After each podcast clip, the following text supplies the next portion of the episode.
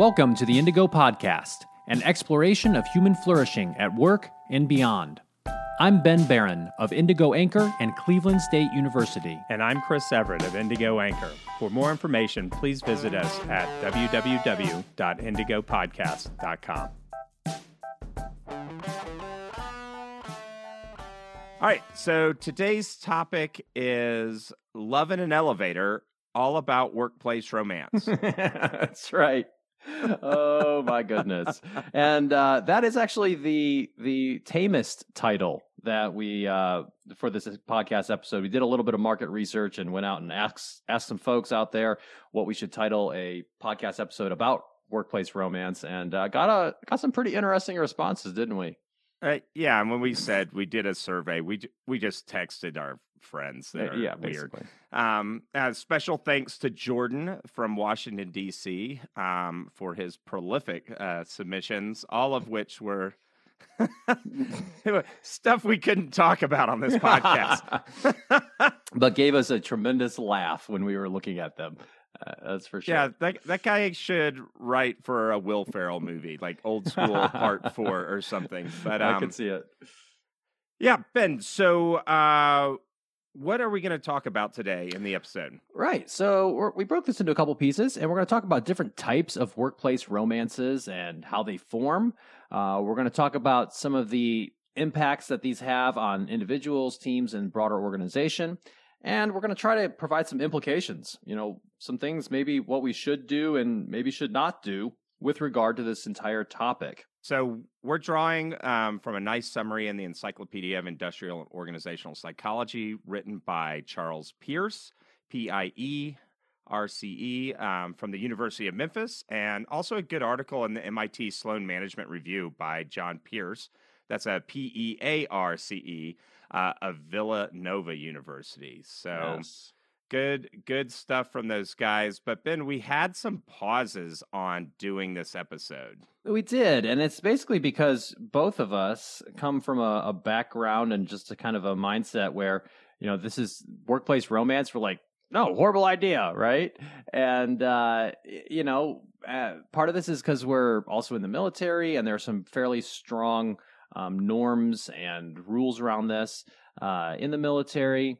Um, you know, and uh, it's interesting though. When I was thinking more about this after we did some preparation for this episode, I realized that you know. So I met my wife in undergrad, um, but we we were actually kind of brought together because we were both resident assistants. We were both kind of laying down the law in the in the dorms, and so we were we were kind of working together, and um, so here I'm here I am thinking, oh, you know, we we the, always a bad idea or whatever, and uh, you know, in a little way, not not kind of the truest sense of the of the um, you know phrase workplace yeah, sure, romance, justify right? it however you want. Exactly. Yeah. uh, I'll, I'll, explain it away to myself, but um, it, it, I would say it wasn't truly a workplace romance, but it did bring us together, right? And uh, and here we are.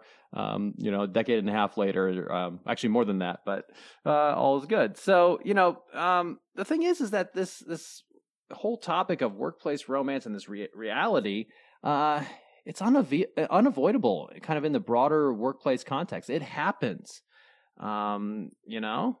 Yeah, it's just a whole. It's so rife with risk, but like, let's be honest about the workplace now, and it's gonna happen. It's just like fraternization happens. All this stuff just happens somehow. So.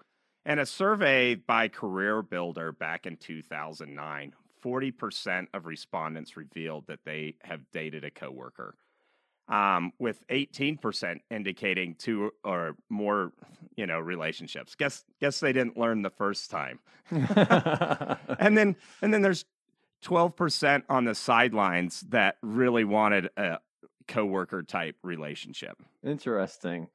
Right. So I think that indicates at least, you know, I, I, don't know how scientific that survey was, but I think it does indicate at least that there this is this is not an uncommon thing. You know, it's not that most people are doing this, but it's it's definitely uh, something that that is not unusual. Um, and and it's also, you know, and we'll talk about this a little bit more, I think, later in the episode, but we spend so much of our working time at, or live, you know, awake time at work.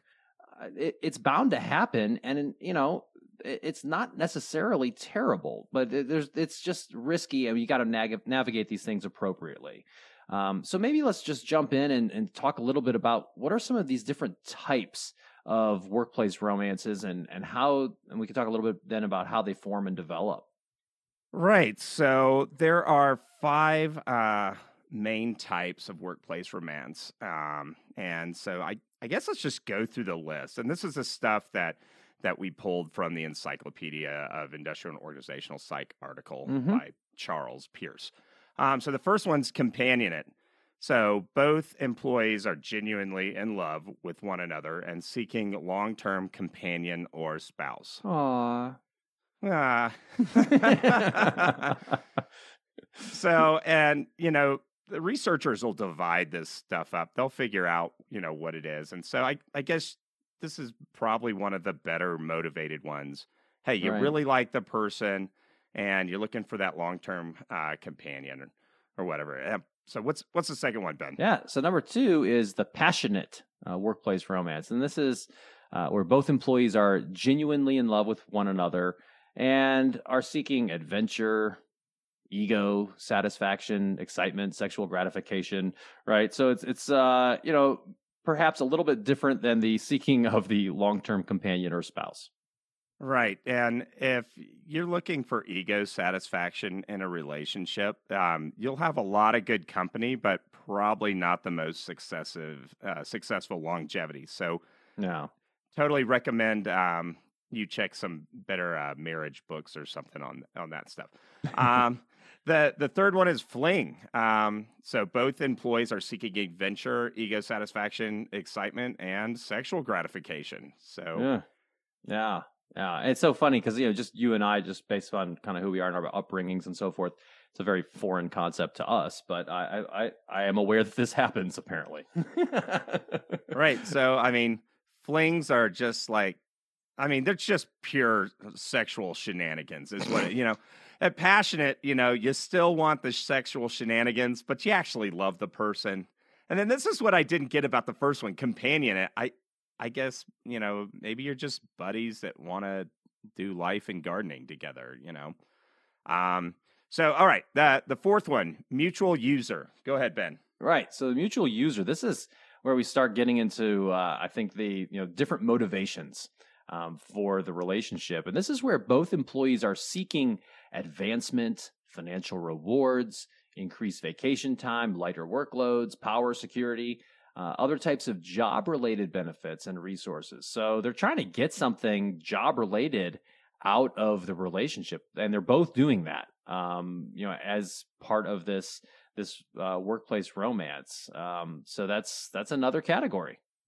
Yeah, I I just see this sometimes. Maybe you've got people that are peer managers and they're also busy, but they're also sleeping together and they're also playing office politics, but they both know. I mean, I guess this might be like one of those kind of power ethical flings. I I don't know if you could call it that, but you know, they these are people that are moving on up using every means possible and I guess having some shenanigans as part of it yeah. for fun. Well, and the thing is here is that it's mutual. So both employees are seeking to get something career related out of it um, versus the fifth one, which is utilitarian, where one person is seeking that, right? So one person is seeking the career related benefits, um, whereas the other person is maybe seeking adventure, satisfaction, excitement, you know, all that kind of stuff. Um, so mutual user, both are kind of trying to get ahead in the workplace as well um, through the relationship. Utilitarian, one person is, the other person isn't. Or, or could just be called banging the boss, right? I, I, su- I suppose uh, that could be one way to describe it, right? Um, so, I, uh, more uh, survey here. So, um, CareerBuilder also said a, one third of people had dated a superior. Mm. And of those, uh, third, 42% had dated their boss. So I, you know, we want to talk about stereotypes. It, it, it does happen, right? Yeah. Um, it does. Pe- people are people. So anyway, I uh, don't recommend any of these ones except maybe the companionate one. But um, let's talk about how this forms in the workplace. Sure. So it's it's not unreasonable to see how this happens, uh, because you know romance can develop out of things like repeated exposure. You, you know, at, at, work you are exposed to the same people over and over again. Um, interpersonal attraction, love, emotion, attitudes, uh, maybe some sort of social exchange where you're helping each other with different things, um, and maybe some sort of group dynamics. You're working together on things. Uh, and so, you know, these types of kind of these are all like pieces of the recipe, so to speak, that go into creating a situation in which it's more likely for uh, workplace romance to develop. Uh, some of the research on this suggests that um, there are a couple different uh, what we call antecedents or predictors, um, factors that make this more likely. Uh, so things like just being in proximity with each other, um, physically, also functionally. So you're doing similar things, working together on things. Repeated social interactions makes total sense. Um, you know, having similar work and non-work related attitudes.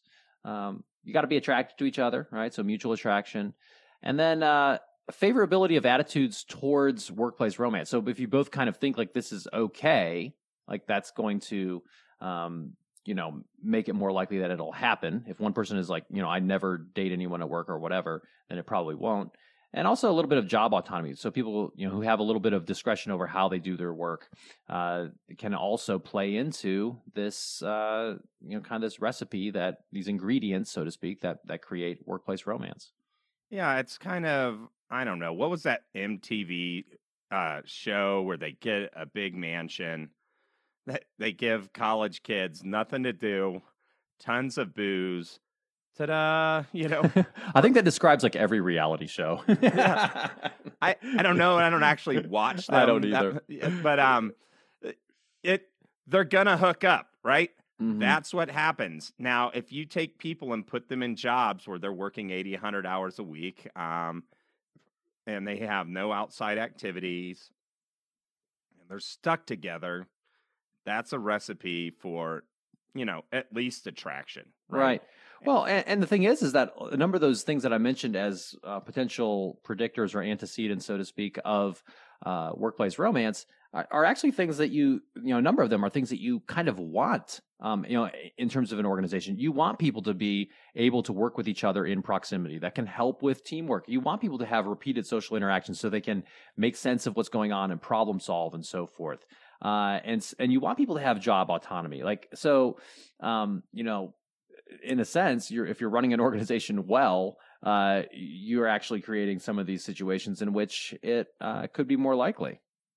Yeah, you know, when I was in undergrad, I was in some you know musical theater type things, mm-hmm. and um, people would feel the romance uh, back, you know, backstage and stuff. Um, and so they'd like, we should go out. And I, you know, I remember it a couple times. I was like, actually, th- these aren't real feelings, right? These, this is the magic of theater. This is the magic of, you know, working on this production. And it's okay to have some of those feelings that you can't actually control your feelings, but w- your actions, at least if you're a disciplined individual, individual, uh, are are your domain, right? Mm-hmm. And so, you know, don't beat yourself up uh, don't necessarily think that you know just because the feelings are real doesn't mean uh, the relationship's a good idea right? Right right.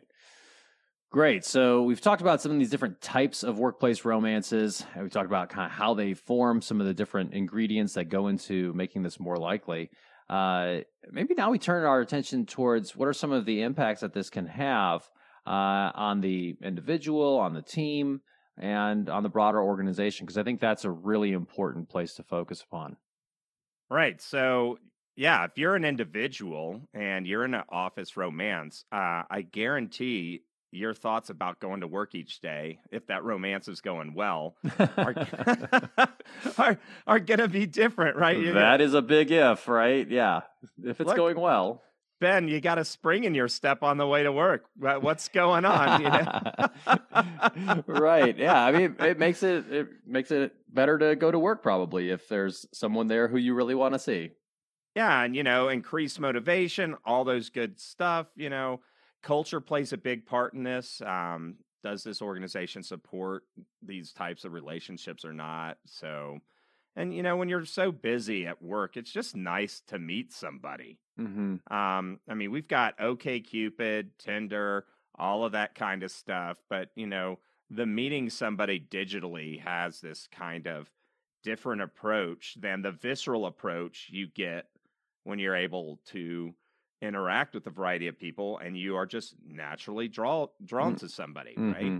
So it's great to meet somebody and and that'll impact, you know, how you do at work. Maybe you'll be a little distracted or or whatever. But there's also some not so good individual impacts. Um you know, sometimes it's nice to just go to work to go to work. Right. Uh, it you know? Yeah. If you're not looking for that, um, looking for workplace romance and other people are, and they're interested in you and they're bothering you, uh, you know, th- this can really create a problem. Um, if people are pursuing you or if you are pursuing others and they don't want to be pursued uh, or you don't want to be pursued, that, that when it's one sided, whoa, that, that can create some problems. Right. And you just don't expect it. You're sitting here. I know I was at, um, I was doing some work. We were in a team environment. You know, we're working on this project and I, I'm operating the mouse. And this girl puts her hand on top of my hand while we're operating the mouse. And I was just like, what? completely unexpected. Um, first of all, where were these girls for me when I was in high school? I yeah, my my high school dating life was ugh, gosh. But anyway, um, it was just completely unexpected, and then you just think, oh gosh, well, what Mhm. you know is this? And so I just said, hey, what are you doing? let's just let's work okay and then thankfully that was it and i'm sure she felt embarrassed because she probably felt there was some signal there or something but that's that's the whole thing that's rife in this deal right mhm. and individuals may not want to be pursued and let's just be honest about sexual harassment and how unfortunately prevalent it is eh, Right? Yeah, yeah. You know, so one piece of data we came across is that, you know, a, a poll of the largest U.S. service and industrial companies finds that 66% of female vice presidents report that they have been sexually harassed. That's, that's, that's crazy. Two thirds. Right, two thirds. And, you know, this happens to guys as well. Um, Yeah. We just haven't studied it as much. And, and it's sexual harassment is baloney. Yeah, I mean, Mhm. it is it is the w- worst word you can think of. So, Yeah, and it really can be destructive to having a productive work environment. It really can because it, it it just can really create um, a lot of tension. It can create uh, just an en- enormous distraction. Uh, it, it's it's a it's a bad thing. It's like chopping your legs off in the company. So, you know, trade shows. The minute I say trade shows, the thing that comes to mind is everybody meeting up in hotel rooms, right? Mm, Or um, outside of the workplace, booze involved, you know, type stuff. But if something, if a, a sexual harassment incident occurs, you know, it leaves the other person like, how do I work with this person ever again? right.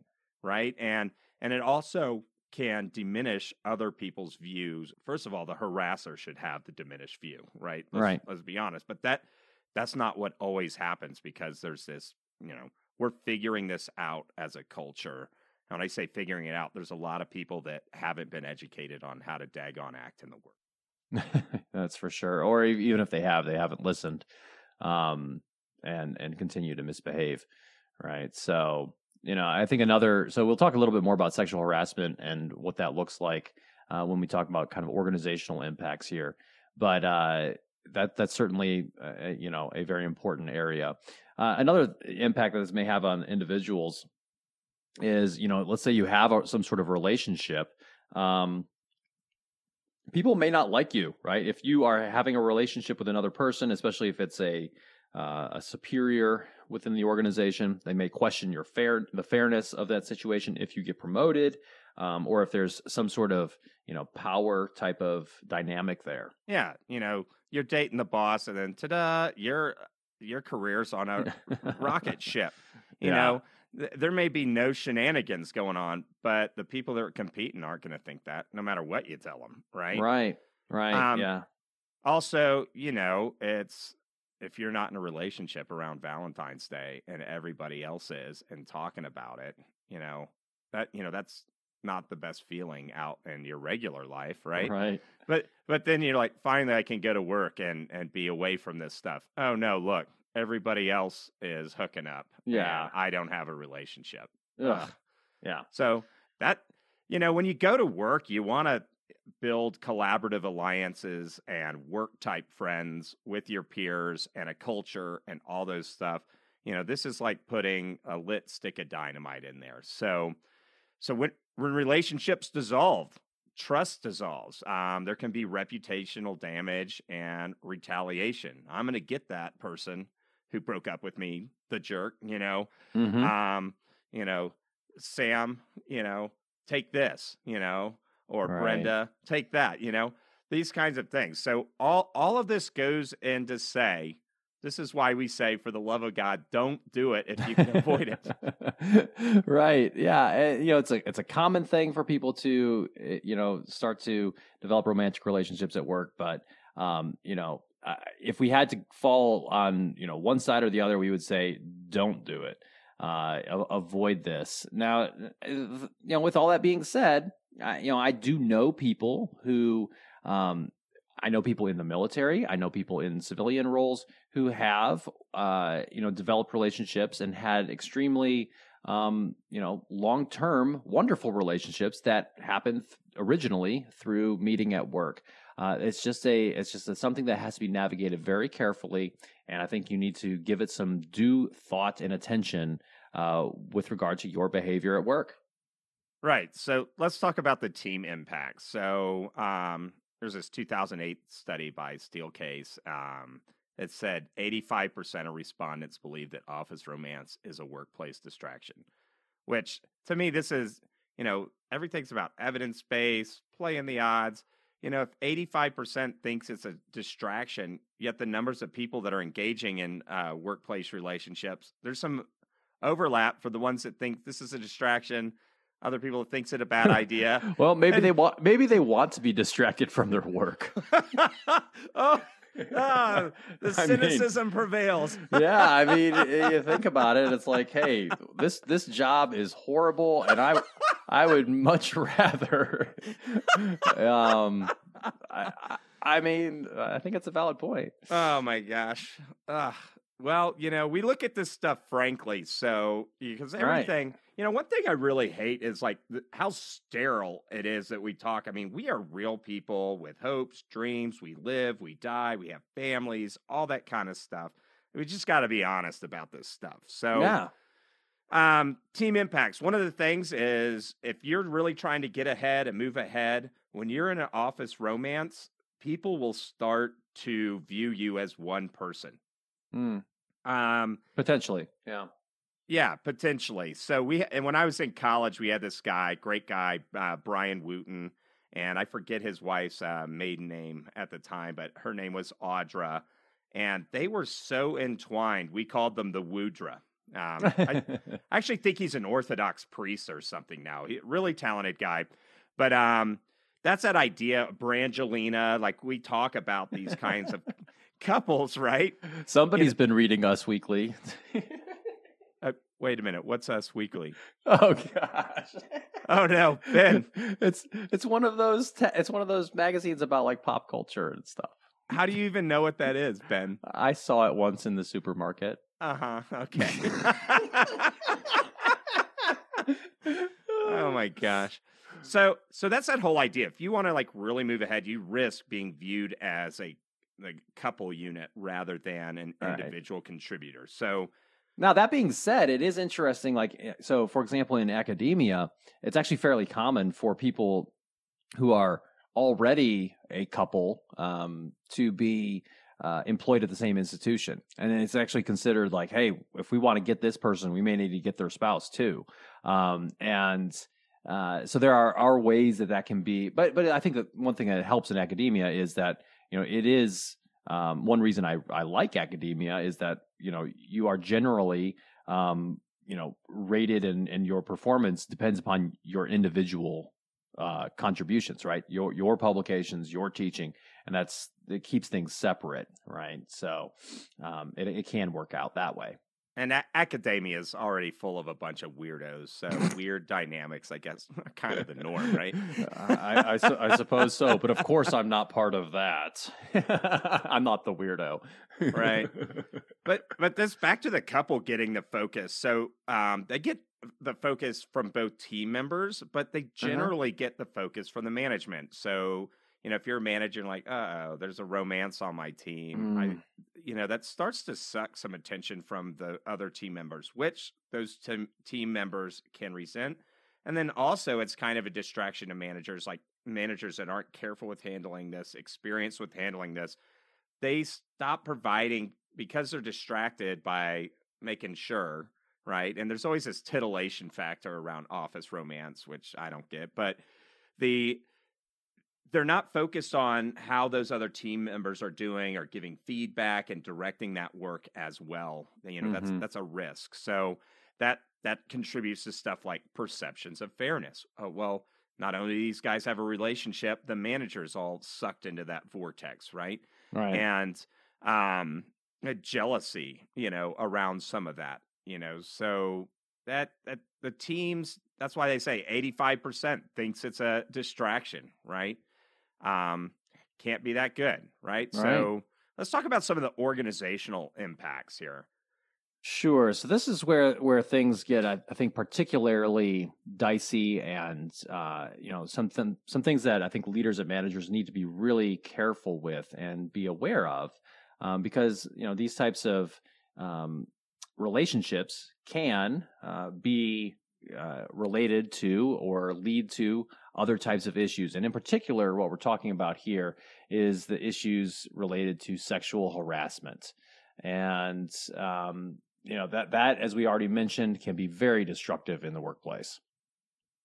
So, so uh, you know I, the way i like to think about this is the, the best organizations um, are ones that truly help everyone all of their members flourish at work. And uh, sexual harassment is a major impediment to that flourishing uh, oh, and and by the way, it's also illegal. you, you can't do this.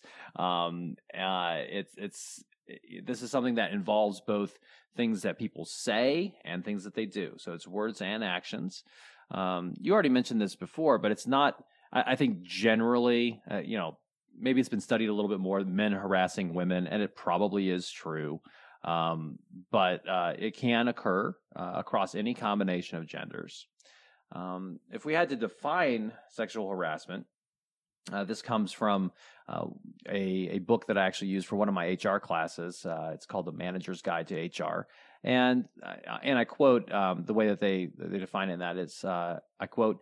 Unwelcome sexual advances, requests for sexual favors, and other verbal or physical conduct of a sexual nature that explicitly or implicitly affects an individual's employment, unreasonably interferes with an individual's work performance, or creates an intimidating, hostile, or offensive work environment. So uh, there's a lot going on there. Um, of course, some key features are that it is of a sexual nature, uh, that it creates this um, some sort of hostile environment, it interferes with the work environment overall.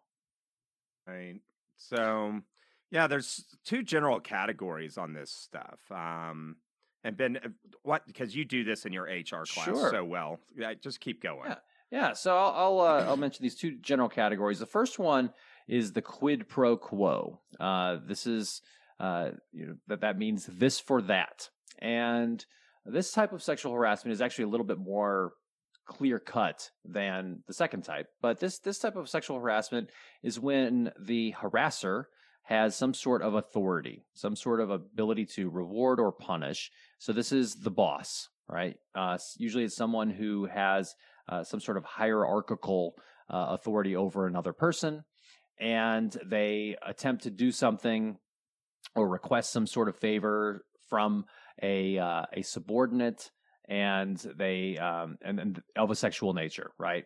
Uh, and so, an important thing to remember here is, of course, that's that's sexual harassment, and the employer is liable uh, for those actions of the supervisors, right? Those people with authority, um, because they are acting as an agent of the organization. So uh, the quid pro quo type, um, this for that. The second type of sexual harassment is what we call a hostile work environment. And this is a little bit broader, and this is actually a little bit harder to define. Uh, there's actually some kind of strategic ambiguity, as I like to call it, uh, in the the legal framing of this. But this is where um, a situation is created at work that is hostile, intimidating, offensive, and it negatively affects someone's ability to do their job. Uh, and this is uh, through words, through actions of a sexual nature. Um, this is a little bit more difficult to prove than a quid pro quo case, right? So this is, you know, somebody saying certain jokes, people, uh, you know, staring at other people. This is offensive um, uh, pictures or other types of things in the workplace. And uh, the key here is that, at least from a from a legal standpoint, um, the way this is oftentimes thought about is it must be unwelcome conduct in the eyes of a quote unquote reasonable person. This is kind of the reasonable per, reasonable person standard. Uh, you know, it's kind of we know it when we see it type of thing. Right. Um, and do you really want to let your future career, um, your legal status, being sued, all that stuff rest with some court's idea about what a reasonable? I mean, there's so much right room, wiggle room there. Just stay far away from this stuff. Right. Right uh, you know, and sometimes I, I have I have students and I have managers who say, you know, oh well, you know, some people are just really easily offended about everything, and uh, good. Uh, be gonna... careful then. I, I, I think that is a response, right? I think it's you know, be careful. Um, now now, will are there cases in which people will uh, you know, claim some sort of sexual harassment when it's not actually sexual harassment. Um, yeah, it, that can happen. Um, but I, I, think the you know the proactive way to approach this as a leader and a manager is that you should be uh, very careful. Um, and what you want to do, and I think you can approach this from a positive standpoint, right? You, what you're trying to do is create an inclusive environment in which everybody can do their best and not be worried about non-work related shenanigans. Uh, and if you're focused on that, then you know I think that'll take care of this other stuff. Um, you know, so both of these categories of sexual harassment, the quid pro quo and the hostile work environment, these can both result in legal action by employees, and they will they can try to hold the employer culpable. Um, you know, unless the executives took a couple big steps, right? That they you know took some sort of strong action to prevent it, um, and or they they tried to activate some sort of response plan if something did happen. Right, right. So okay, so let's let's talk about implications for everybody, um, individual teams and orgs. So, what should we do and not do? yeah. So, why don't you tackle the first one of, you know, what are some things you should do as like an individual? You know, if you're if you're looking for love, uh, where do you try to do that? Well, you know, when I was a kid, it's like my aunts, uncles, everybody said, listen, you can't control everything else that happens in the world, but y- you can control yourself. So, this, mm-hmm. f- for you as an individual, this is, you know, this is the front lines of, you know, what you should do or not do. So, just daggone avoid it if you can, right? We have meetups, social clubs, you know, get on a nonprofit board, Tinder, OkCupid, you know, all all of this, there's every flavor of dating app um, that you can even think of, right? Right. So if you can't help it, though, which is going to happen, right? Make sure you know your company's romance and fraternization policy, or if they require, you know, some of these organizations require a relationship contract of sorts where both people come in, disclose the relationship, um, sign, we acknowledge we're in a relationship, and I'm not that familiar with the details of those, but you know, if your company requires it, you should probably check into that, right? That's right. That's right. You definitely should know at least what the policy is. Um, most organizations who have paid any attention to their HR uh, function have something, usually in their employee handbook or, or elsewhere, that outlines what this looks like in terms of you know fraternization. Typically, is about unduly familiar relationships um, of a romantic or non-romantic relation uh, nature, right, between subordinates and superiors. Um, you know, but, but you got to know the policy, uh, and you know if something starts to develop, then usually um, part of that policy is that you have to disclose it uh, to HR so that you can so they can know. Um, and they then they also try to ensure, um, pending the policy, right? Depending on what the policy is, uh, make sure that you're not in a supervisor subordinate relationship um, organizationally. Things get dicier if there's different levels of Mm, power, right? Yeah. So avoid avoid those, right? Um, especially if you're the one in higher power, you have the ability to just nix all that stuff. It can be flattering, it can be tempting, but it's definitely ugh. Yeah. Well, and the thing is too, and and I don't know if this is, I don't, I don't know if I'm speaking for. I don't want to speak for women necessarily, but I think you know men men are oftentimes harassers. Um, I think they do it a little bit more.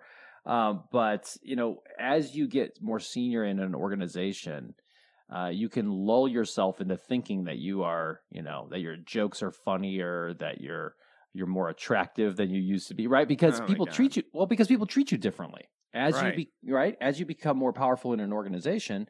Um, it's kind of natural for everyone else to uh, put their best face forward to you, and you know if there is, you know, if you're writing their performance review, yeah, they're probably going to be pretty nice to you.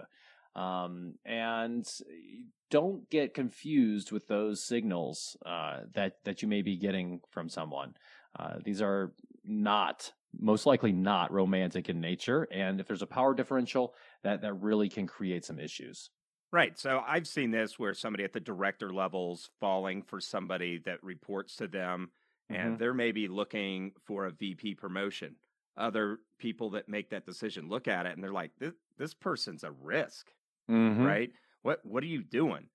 That being said, I've seen some people like, hey, listen, we know we have real feelings, so I'm gonna quit and go to another company so I can pursue this without being in in a direct um, uh, relationship as Yeah. far as with their.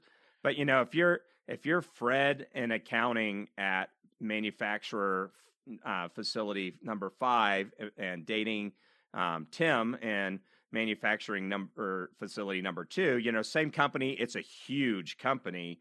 You know that that could be okay, right? Mm-hmm. Um, Well, that's why you know some organizations, if if you are an organization of sufficient size, like this wouldn't work in a you know ten person startup. But uh, if you are an organization that has the ability, um, you know, moving people around uh, so that they are not in any kind of compromising relationship uh, organizationally, if they're involved romantically, that can be an option, and that is oftentimes a step that's taken. right, and and since we know you won't listen to these, right? I mean, just put yourself in a situation. Your friend comes to you and they say, "Hey, I want to. I'm thinking about dating so and so," and you're like, "Don't do it. It's horrible. It's a bad idea." They do it. Any. I mean, there's seldom people that follow advice. I mean, maybe Mm. ten percent, which still give it because you might reach that ten percent. Don't let them walk the plank. But um, since you won't listen to some of those, avoid it if you can. Don't date over the power differentials. Take it slow. I mean, you probably Mhm. won't listen to that one, but everything that you're um, going through with somebody needs to be negotiated ethically. Mhm. Um, the whole thing, safe, sane, consensual, right? Those ideas need to inform how you conduct your workplace romance. Um, Mhm. And then on a practical level, um, make sure you keep your texts and emails and stuff um, with you. So if, if, if there's a bad breakup and Bill wants to sabotage Susan or whatever, he might say, Hey, she harassed me. But if you're like, wait, that's actually not the case. We've had a relationship for a year and a half. You know, here's examples from emails and all that kind of stuff. When you go to court, you know, legal cases have shown that there are different outcomes for individuals who have evidence of some kind of ongoing relationship versus something that could look like, you know, abject harassment when it's taken out of context. Right, right. And it's, it's it's kind of one of those things where you're not thinking about that when things are probably going well in the relationship. But should they go sour, and should one member of that relationship uh, choose to be vindictive about it, uh, you could have a real problem on your hands if they take some of these communications out of context, and you don't have an ability to uh, to rebut that. Yeah, and I mean, and this is a thing with all the HR stuff on this. It's completely sterilized, but we know when the what goes down in the trenches. There's weird pictures, text, all this kind of stuff that happens out. I mean, they're happening in high school for God's sakes, but like yeah. HR people won't talk about them. I I don't know why they won't, but we know what it looks like in the you know modern day. Mm-hmm. Make sure you keep some context uh, uh, for that stuff in case you need it.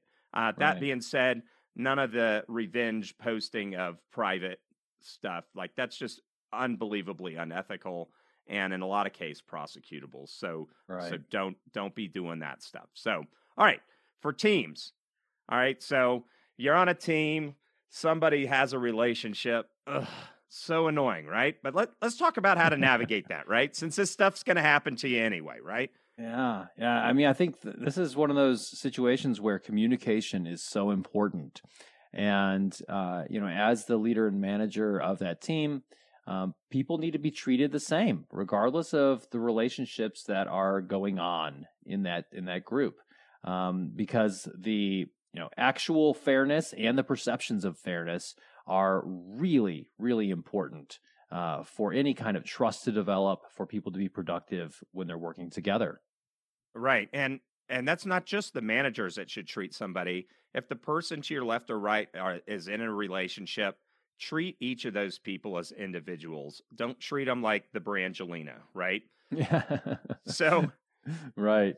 So, and if you're an individual team member or manager, right, on that team, verbalize if somebody's making you uncomfortable in a supportive, you know, friendly way. You don't you want to be the Debbie. De- oh, that's Phil. Phil's mad at our relationship. You know, that's that's not what you want to do. You want to be like, come on, guys, we're about to start a scrum meeting, and we come into the uh, you know, conference room and you're kissing or you're holding hands. You know, what is this like high school youth group or something? You know. You know, come in here like, come on, guys, that's not what we want at work love you, but let's let's get this team meeting started, right? You, right. you don't have to put undue weight, but don't wait until you have a burning resentment against those team members. You're you're mm-hmm. not setting them up for success, and you're not setting yourself uh, up for success. Yeah, yeah. And if there really are problems that are derailing the team's success, I mean, that's where you've got to get some consensus around it. You've got to bring it up together and and work through it. Um, you know, and this is going to be a lot easier if you have from the beginning treated people fairly, if you've had good communication patterns as a right. leader and manager. Yeah. You've set them up for success and it's still going on. Everybody on the team's annoyed. Um, it's time for a carefrontation.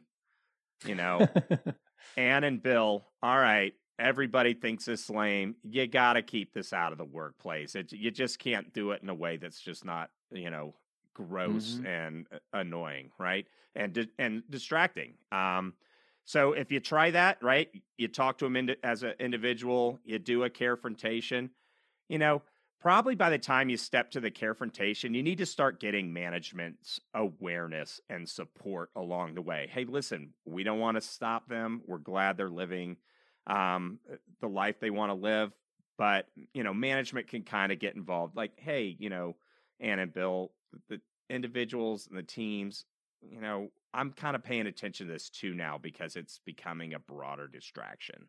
Right, right. Yeah, and you know, I think a, a few other things for teams is you know get some uh, support along the way as you need it. Uh, you know, if you are the leader or manager, make sure that you are following your own policies uh, that you have in the organization. Um, you know, and, and you know, I, I think you, you can support people, right? Because this will happen. It can happen to the best people in your organization.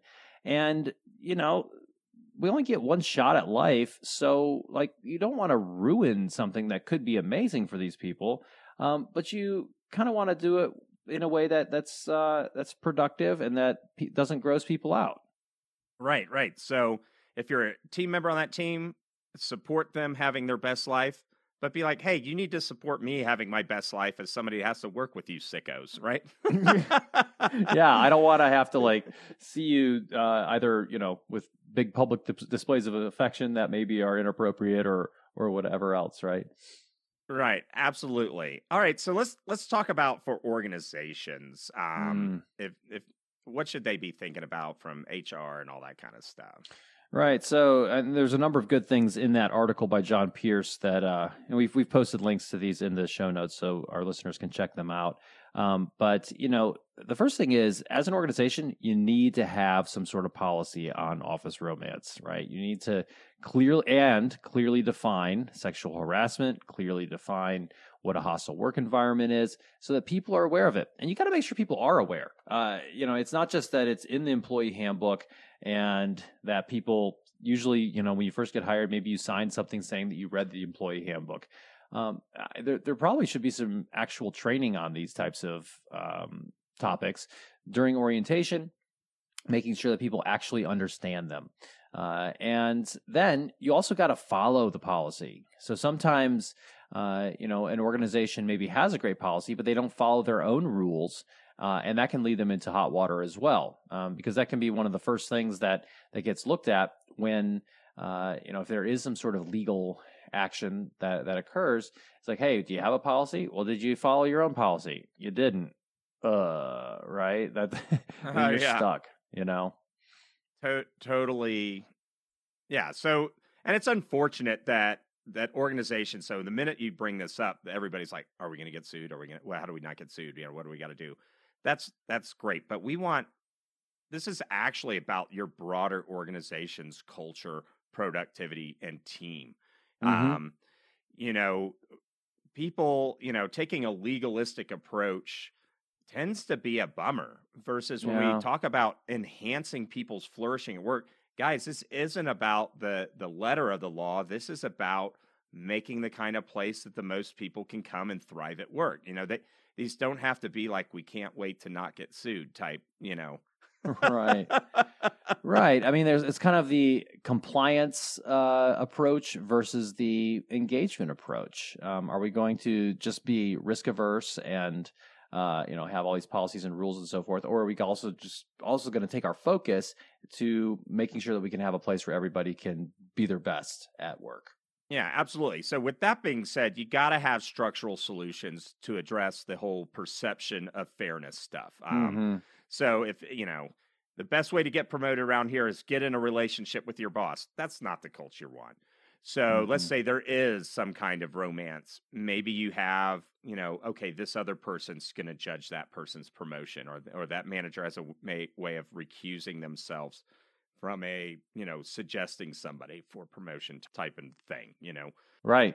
You know, and so another um, important aspect of this is that you really need to have a clearly listed uh, response plan, have some sort of escalation plan in the event that something happens. Uh, you know, so what are you going to do if you have um, you know some sort of allegations of uh, of sexual harassment? What is the reporting mechanism for that for people, and how can they? Uh, how are you going to deal with that as an organization? You got to do some contingency planning here. Right. Um, clearly listed response plan, great. But none of that stuff really matters unless you've done some training, you know, manager training and organizational training. Um, you need to validate that with legal, conduct that training, keep rosters of, hey, this, you know, so if this manager screws up, it's like not only is it not in our manual, or, uh, you know, this it's listed that this is unacceptable in our man- manual. This manager received training on, you know, January 5th, 2020. Um, you know, all of those kinds of things. Um, which I mean, this is just compliance, but what you don't want to lose an eye on is productivity. So if you're the manager, you're like, okay, I've checked all these boxes, I've done all this stuff. Everybody on my team's in a relationship now, living their best life, but our output's cut in half. Yeah. well, you're not in the right spot there, you know? Yeah. You, you, need to keep an eye on productivity and and make sure your team's achieving its goals, um, you know, fulfilling their promises to what they're going to deliver to the organization. That's right. That's right.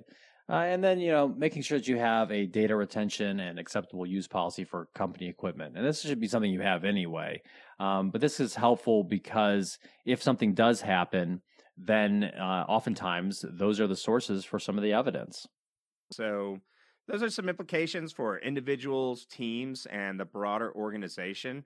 Uh, ben, why don't you give us a review for what we talked about today? Sure. So today was a uh, was kind of a fun one. We had a little bit of fun talking about this uh, this topic, but it's a very important topic, and uh, um, this idea of workplace romance. And we talked about these different types of workplace romances, how they form. Uh, we talked about some of the different impacts that they can have on people, on teams, on the broader organization. And then we wrapped up with some of these implications, some things that we should do and not do as uh, people, as teams, and as organizations with regard to this entire topic of workplace romance. Thanks for listening to the Indigo Podcast. If you like this podcast, please consider helping us by rating us on Apple Podcasts or wherever you listen, telling your friends about us, having us on your podcast, or mentioning us on social media. Our website is www.indigopodcast.com, where you can access more information about us and this episode. Thanks again, and we look forward to talking with you again soon.